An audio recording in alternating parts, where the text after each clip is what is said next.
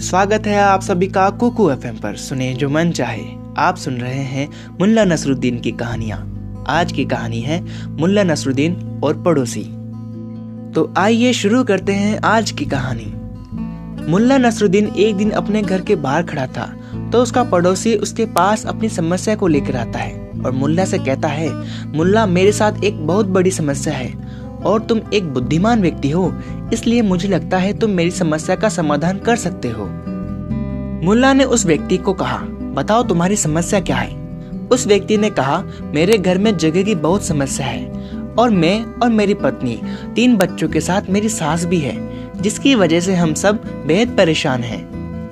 मुल्ला ने कहा, कोई बात नहीं, चिंता मत करो। एक बात बताओ, क्या तुम्हारे घर में मुर्गे हैं? हाँ है।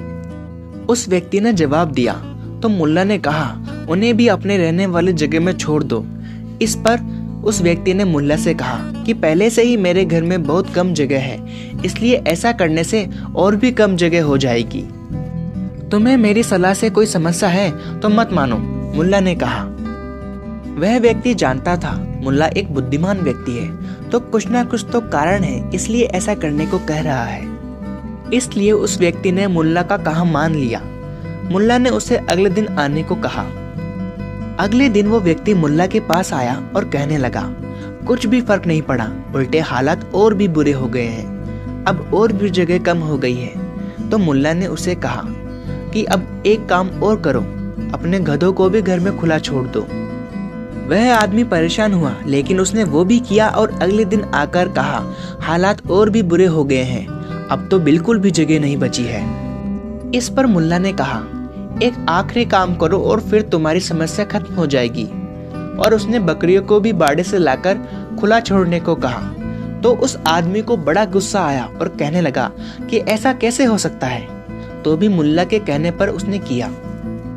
अगले दिन वो आदमी मुल्ला को बुरा भला कहने को आया। तो मुल्ला ने उसे कहा, अभी एक आखिरी काम करो। तुम सभी जानवरों को घर से बाहर बाड़े में बाँध दो और कल आकर मुझे बताना कि घर के हालात कैसे हैं। इस पर वह व्यक्ति चला गया। अगले दिन वो बड़ा ही खुश होकर आया कि मुल्ला, हालाँकि जगह तो उतनी ही है, लेकिन फिर भी ऐसा लगता है कि घर खुला खुला सा हो गया है और हम अब सही से रह सकते हैं। तुम्हारे सुझाव ने बहुत सही से काम किया है। अब मैं समझ गया और वह व्यक्ति खुश होकर वहाँ से चला गया। तो यह थी आज की कहानी मुल्ला नसरुद्दीन और पड़ोसी। आपको कहानी कैसे लगी, अपने विचार कमेंट बॉक्स के माध्यम से ज़रूर बताइएगा। और ऐसी और कहानियाँ सुनने के लिए हमारे चैनल को फॉलो कीजिए।